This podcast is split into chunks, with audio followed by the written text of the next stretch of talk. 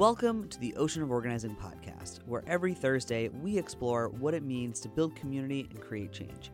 I'm your host, Ben Marine, and in today's episode, we're going to dive into the origin of this podcast and the idea of Ocean of Organizing.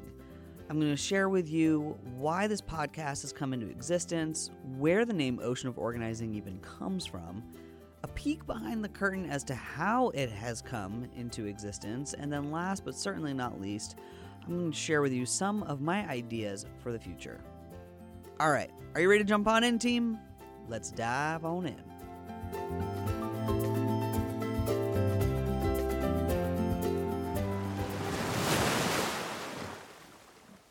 Why start a podcast about political organizing and activism, and what makes this one so different? Well, that is a great question. Let's start with how we got here. For a very long time, I have wanted to build a resource for and by community organizers and activists. Back in the summer of 2016, I had just stepped down from being the statewide field director for the ranked choice voting referendum in Maine and still very much wanted to support the new field director that I had recruited to replace myself and the up and coming organizers on that team. And in connecting with other organizations and getting requests to help and coach support different field efforts, it just made sense to do one big free training series to make the content as accessible as possible and to invite all those different organizations to the table. So, with the help and support of a lot of uh, really incredible folks, including Mona Wong, Arlo Hennessy, Maria Woodbury, and countless others, we built a six week free training program that anyone could attend with space generously donated to us by Planned Parenthood of Northern New England in their Portland office. So it was accessible by bus. Um, and also, they had an elevator too, so it was the most accessible space uh, to folks in town. And then we also did a version of all the trainings up in Bangor, Maine, as well.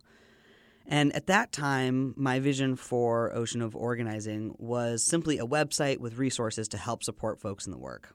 Of course, in 2016, not only was there the presidential race, but here in Maine, we had five issue referendums on the ballot as well.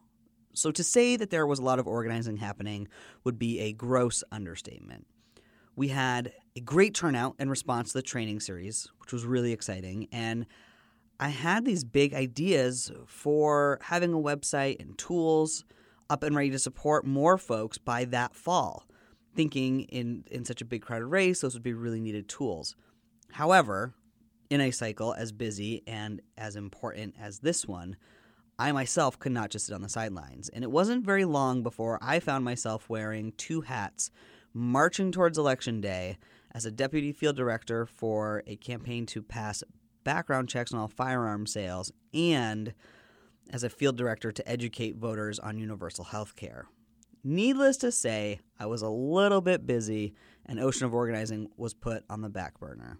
Since then, I have spent a lot of time reflecting on my own experiences of burnout the asks for help that I have had as I grow as an organizer, and the asks for help I often receive from other organizers and organizations, and have always dreamt about building that resource. After you know, many walks in the woods, chats on the phone, pacing around the kitchen table, and mornings spent floating on a surfboard out in the lineup waiting for waves, all while chatting with friends and colleagues about what the resources could look like, should look like, all signs seem to point towards a podcast. If you're in the throes of a campaign or you're pouring your heart and soul into a community organizing project, the feedback I have gotten is that it would be a lot easier to consume that information through audio while walking, driving, running, doing chores, working out, or whatever else you do while listening to podcasts than it would be to sit and sift through lengthy articles. Now, I recognize the medium of audio is not accessible to all as there are folks with varying hearing impairments and disabilities, not to mention the world of organizing is large and is made up of more than just English speakers. Podcasting is not perfect, and I do have some ideas as to how this can be even more accessible, and I'll get to that a bit later. Going back, in the wake of 2016, I returned to the University of Southern Maine to work towards completing my undergraduate degree in political science at the age of 34 With my focus on finishing school and working to pay my bills, Ocean of Organizing continued to just be an idea rolling around in the back of my brain. Until I learned that I could launch Ocean of Organizing as part of my undergraduate studies as an independent study. I was super lucky and fortunate uh, to connect with Professor Francesca Vassallo, who is hands down the best accountability buddy ever. And if you want to know more about her, you should definitely check out episode five as I interview her there. And that's oceanoforganizing.com slash episode five. I'm lucky that she was up to the challenge of guiding me through studying organizing from an academic perspective and launching this podcast. She has a lot of experience um, studying protest movements, contentious politics all around the world, especially in Europe. She's a great resource, and I feel super lucky to uh, have been able to work with her on this and continue to work with her on this. And so on April 18th, 2019, in front of a small group of 40 folks, uh, we held a launch event and released the first three episodes of Ocean of Organizing and had a panel discussion with Maine State Representative and fierce activist in her own right, Rachel Talbot Ross, Quinn Gormley, the executive director of Maine Transgender Network, which I'm just going to give them a quick shout out because they're amazing. They are the largest peer to peer support network for trans folks in the country, serving over 2,500 trans people every year in one of the most rural states in the country. They are amazing. Definitely check them out. Uh, you can find them at mainetransnet.org. I'll definitely link to them in the show notes as well. Um, and to tune into Quinn's episode, that's episode six at the oceanoforganizing.com site. We also had on stage Samaa Abdurraqib, who is doing resiliency work in communities of color, and Nickie Sekera, a water justice advocate and organizer. We talked about how to get started in organizing, self care, and so much more. And I was definitely honored and humbled to share the stage with these four incredible people. Since then, I've been releasing an episode every week learning loads as I go. This has definitely very much been a learning process for me. Probably the biggest lesson to date, which has become kind of my mantra, is to not let the perfect get in the way of the possible. Can I say that again? Because I feel like that's something that maybe other folks out there might be struggling with, right? Not to let the perfect get in the way of the possible. I think for a long time I was waiting for the perfect time or to know all the things about podcasting. And the reality is, there is never a perfect time to start a thing. And I'll never know everything there is to know about podcasting, or at least I hope not. I hope that the journey of learning and growing continues on, and that, as cheesy as it sounds, you all get to learn and grow with me. For now, this continues to be a passion project that I am committed to. I have three primary goals. One is to share organizers' stories with each other. I think there's a lot that we can learn from one another, and I think being able to connect with someone else's story can inspire us and give us strength. The second is to share tools and tips and resources with each other. I think it can help the work just be more effective. I think we can work smarter and not harder. I think that odds are uh, there's likely someone else who's probably done what we're trying to do already and can probably save us a lot of time and energy um, if we just take the time to, to talk to those folks or hear those folks out. The third is working with fellow organizers to find solutions to common problems.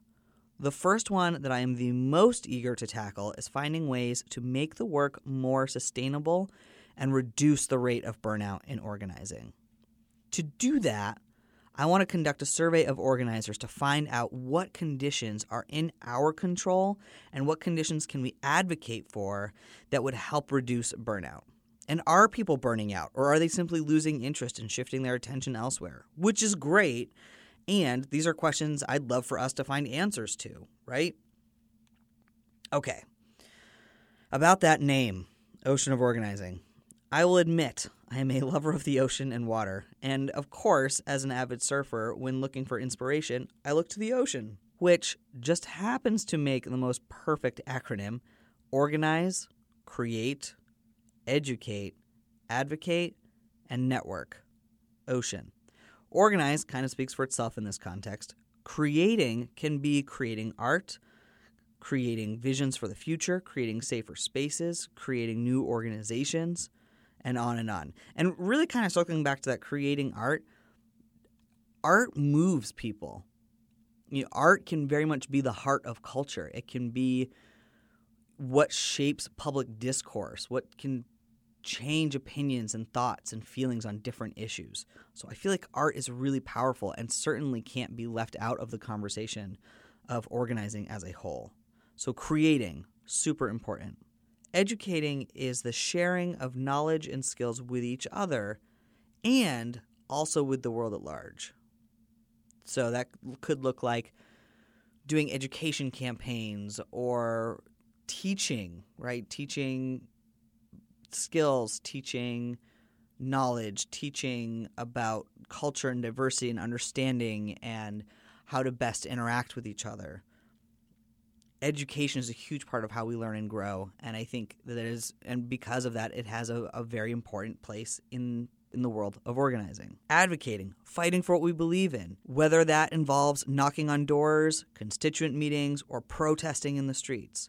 And last, but certainly not least, is networking reaching out to others in the work, maybe organizers that are organizing on other issues but are in the same communities as you're organizing in, or maybe there is someone organizing on the same issue as you, but they are on the other side of the country or the world.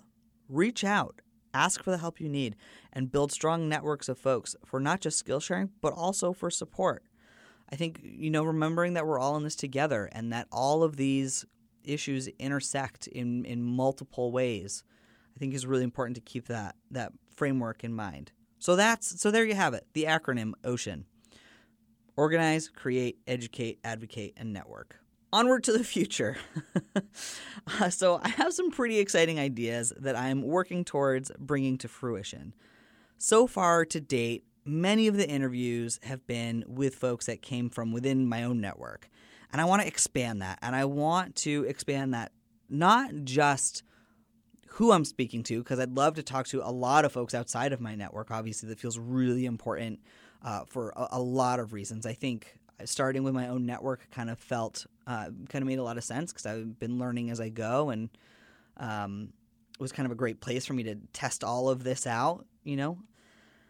And in growing, wanting to kind of reach beyond that, reach beyond my network reach beyond the, the country um, to there's there's so many organizing efforts happening around the world that I think we can all learn a lot from and expand the style beyond just interviews but also inject some storytelling narrative. Think more NPR style just with a progressive organizing and activist focus. I also want to build a way for organizers to more easily connect with each other the work and issues that y'all care the most about Jumping back to accessibility, I want to get every episode transcribed and translated into some of the most spoken languages in the world, including Mandarin, Spanish, and Hindi. This is actually not that hard of a thing to do. It just comes down to dollars and cents. I have found a vendor that will transcribe and have a human person translate every episode into those languages. And to transcribe and translate into these three languages would cost roughly $250 per episode, assuming the average episode is about 45 minutes in length. Uh, those of you that have been listening know that there have been some that have been as short as 25 minutes and some as long as almost an hour. Uh, but assuming that most fall somewhere in that 45 minute range, that would be about $250 per episode. Definitely outside the realm of my current budget. That being said, if you are enjoying this content, want more of it, and want to join me in this journey, please consider making a contribution. It's super easy to do. Just swing by oceanoforganizing.com, click on contribute at the top, and you can choose to do a one time gift, a recurring monthly or annual gift, and you can log in and update your gift or cancel at any time. All right, so to close us out, I know that this has been a, a fairly short and sweet episode. I'm curious what you all think of this shorter format. I want to share a moment gifted to me from organizing that has had the largest impact on my everyday life. And I will never forget it, and I think about it often. I was knocking doors in this community in Rhode Island for marriage equality. We were asking folks to call their legislators and to write letters of support. And we would later be hand, hand delivering those letters uh, to key legislators. It was a beautiful day in the early spring, warm enough that I didn't have to wear a jacket, which was really exciting. I went up to this one door, just like the hundreds of doors before it, knocked, rang the bell, and waited for the voter I was looking for to come answer the door. I was relaxed, and in an instant, that all changed. The door flies open, and a woman standing there began screaming at me at the top of her lungs to get off of her property. Like, really going for it. Now, if you're listening to this and you've never knocked doors before, I think there's a perception that this is what every door is like, and I'm happy to report that I have knocked on probably thousands of doors, and reactions like this one are actually fairly rare. My look of shock was impossible to hide. I mean, she didn't even know why I was there. I was just in regular street clothes. Whatever, on to the next door. I'm not going to think too much about it. It was unsettling, but my feathers weren't too ruffled until about a half hour later, I was walking down the street and I see this very same woman running down the street at me. Holy wow. So this is this is how it ends, right? Like this is terrifying. Great. So she runs right up to me and out of breath, she puts her hand on my shoulder. So she's touching me now. So I'm thoroughly freaked out. She looks me in the eye. Mind you, I'm totally freaking out here. This is all probably happening over the course of 30 seconds, but it definitely feels like an eternity. She looks me square in the eyes, and then her face began to soften. And she said, I'm sorry. And I can see her eyes starting to water. And she says, I'm sorry and she starts to stutter a little bit. She says, "I'm sorry. I I'm just I I just when you when you knocked on my door, I had just found out I had just gotten off the phone. And and now tears are starting to stream down her face. I had just found out my mom died. And then she hugged me and started to cry. And I just hugged her back. And I don't know how long we stood in the street like that for. But I'll never forget that.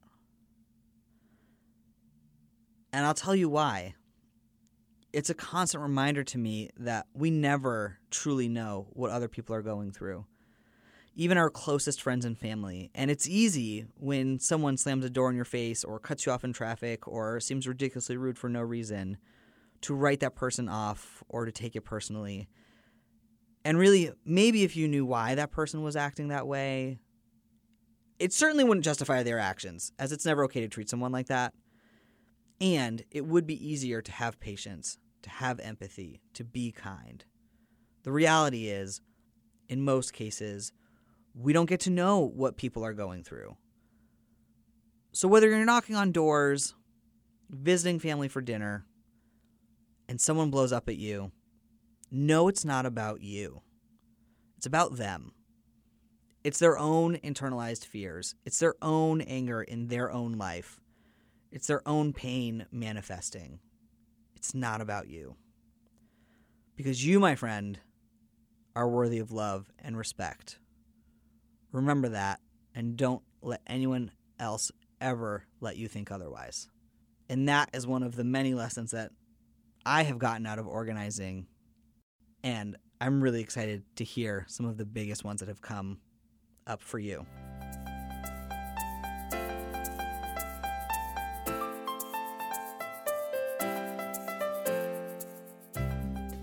All right, as always, check out the show notes as there's a lot of great links and resources in there.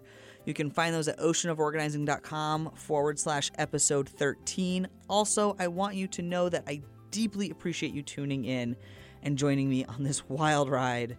Thank you. I genuinely appreciate you. Be well, friends.